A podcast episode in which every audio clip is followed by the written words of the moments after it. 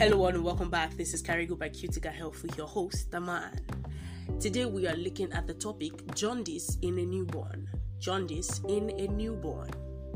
Now, jaundice refers to the yellow discoloration of the skin and eyes due to a high level of a pigment known as bilirubin in the blood. See, this pigment is produced when red blood cells break down. The pigment then colors the skin and thin linings of the body, including the white of the eyes. In newborns, jaundice could be physiological or pathological. In physiological jaundice, the accumulation of bilirubin is simply as a result of the newborn's normal body processes. There are two reasons for this. First, in newborns, red blood cells which carry oxygen in the blood have a shorter lifespan and are broken down faster. So when red blood cells break down, they release the chemical bilirubin. Thus, the faster they break down, the more bilirubin accumulates. And then, second, the liver, which processes this pigment and breaks it down for removal through the kidneys, is immature in newborns and may not perform this function effectively. Physiological jaundice is entirely normal and resolves on its own as the baby begins to feed and their liver matures. Most cases are expected to have completely resolved within 2 to 3 weeks. In pathological jaundice, however, an underlying medical problem is responsible for the accumulation of the pigment. Pathological jaundice occurs in a newborn when the red blood cells break down faster than normal, or when the liver has a disease condition that prevents it from processing and removing bilirubin effectively from the body. Now, some conditions that could cause this include number one, blood infection called sepsis, number two, premature birth. Number three, incompatible blood type from the mothers. Number four, liver diseases where flow of bilirubin is obstructed in the liver, such as biliary atresia. Number five, enzyme problems causing the red blood cells to break down more frequently.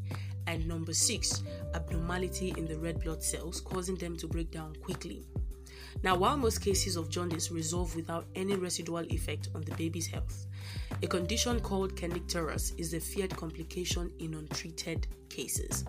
This happens when there's damage to the child's brain by the excess bilirubin.